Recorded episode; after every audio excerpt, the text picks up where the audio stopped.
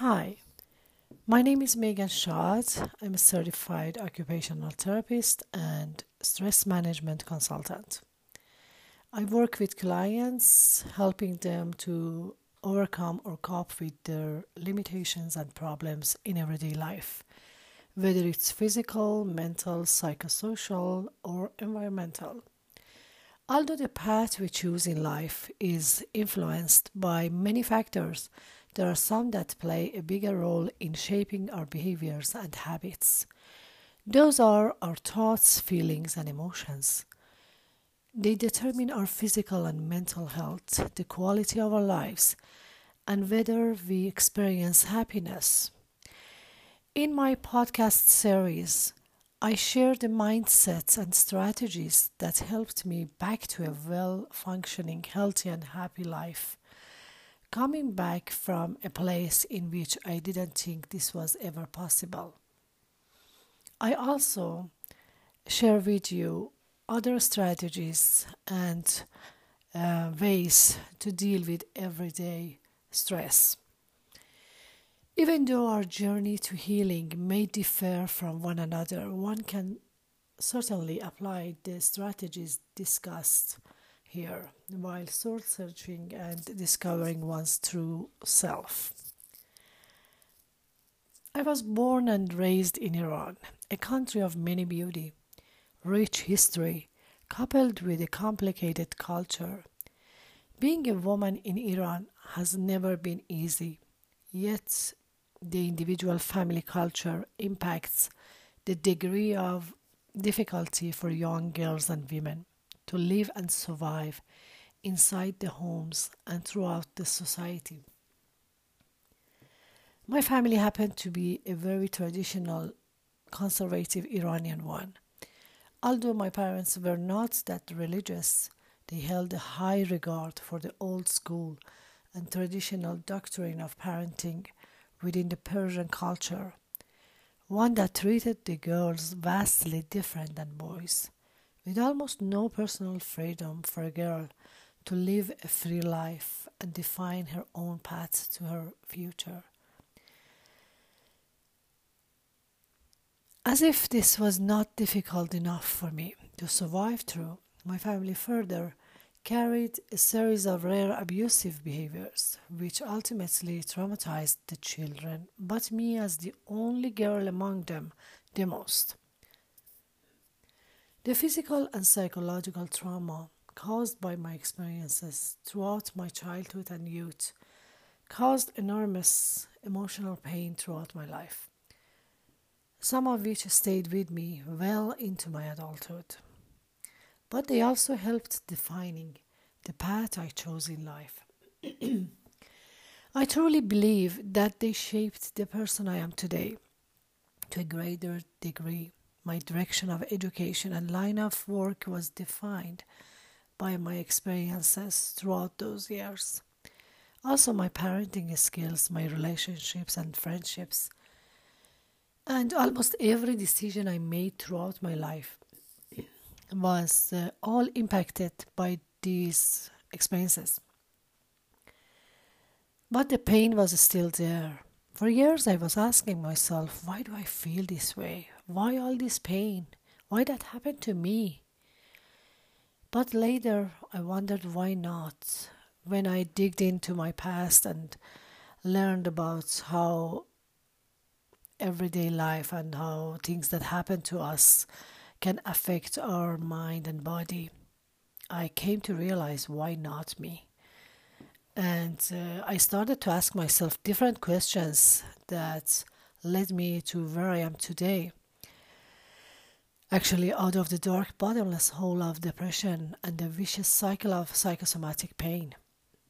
The new questions I began to ask myself were why am I still feeling this way? Why am I still stuck in my painful life story? Why am I not doing anything about it now? What's missing in my life right now? And how can I create what's missing here and now? Although what I had been through was undoubtedly beyond all logic and justice, it all happened years ago I was neither at the same time nor in the same place anymore. But it felt like I was having phantom pain, like experiencing pain in a body part that was no longer there.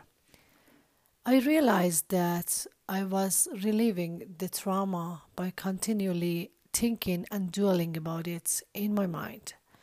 And in doing so, I was further hurting by keeping myself in that state. Now I was the only one causing the pain while not doing anything about it and not doing anything to heal. I made a deliberate decision to give myself everything I had been denied, whether it was love, attention, affection, or proper life skills that any average parent would give their children for dealing with life's everyday challenges and demands. I decided to treat myself differently by giving myself self love, self respect, self acceptance, self care, self discipline, and I decided to become much more self aware. When you genuinely create these qualities within you, they change who you are.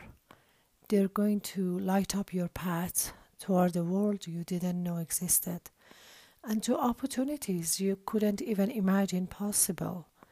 You dare to dream and you dare to follow them. It makes you discover the power within you that you never knew you had. Since I felt that my parents lacked any proper parenting skills and any sense of reality or appropriate guidance and uh, mental strength, I felt the need to become my own parent and guardian. Of course, this was when I was 20 years old. I knew there was not much I could achieve in life without uh, proper guidance and inner strength. I just kept procrastinating everything I felt the desire to change and kept trying, but still couldn't follow through. I also realized that I was somewhat of a perfectionist. Perfection is by far one of the most debilitating mental limitations a person can have. When you expect nothing but perfect, you're most likely not to get anything done. Studies suggest also that uh, you can harm your mental health by striving for too much perfection.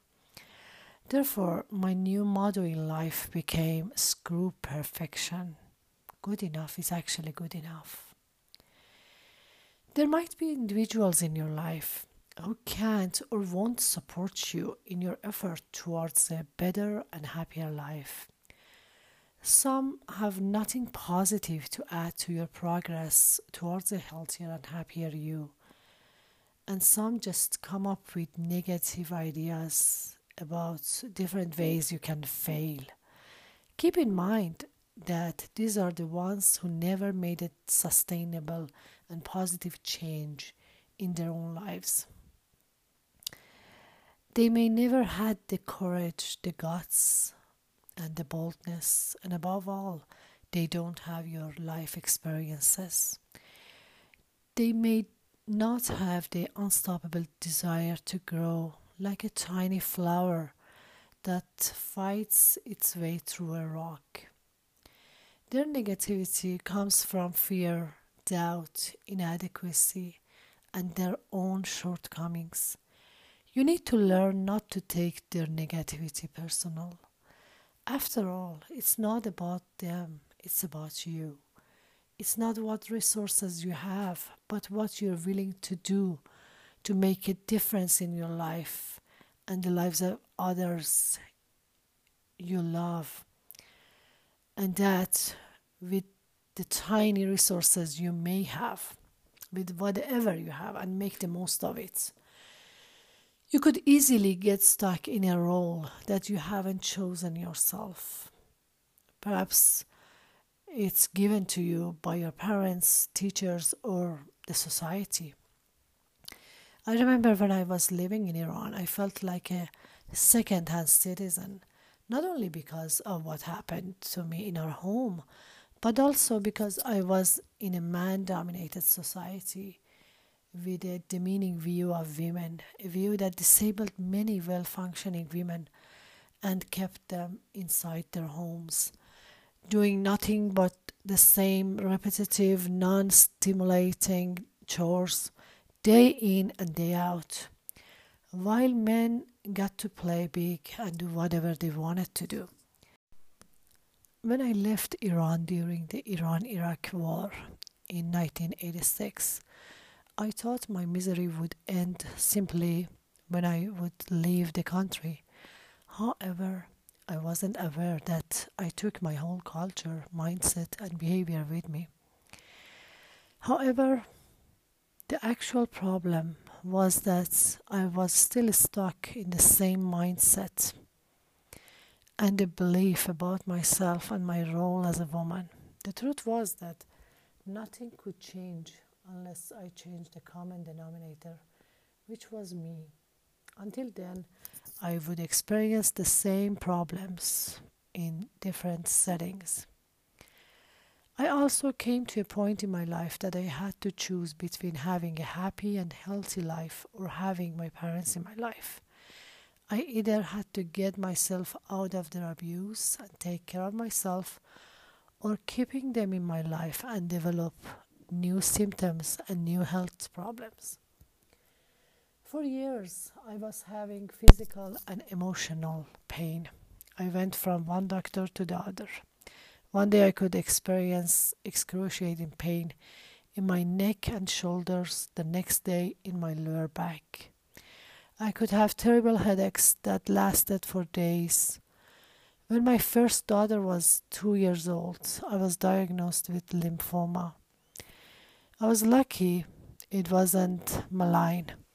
However, to hear the word cancer is enough to turn your world upside down, especially when you have a little child.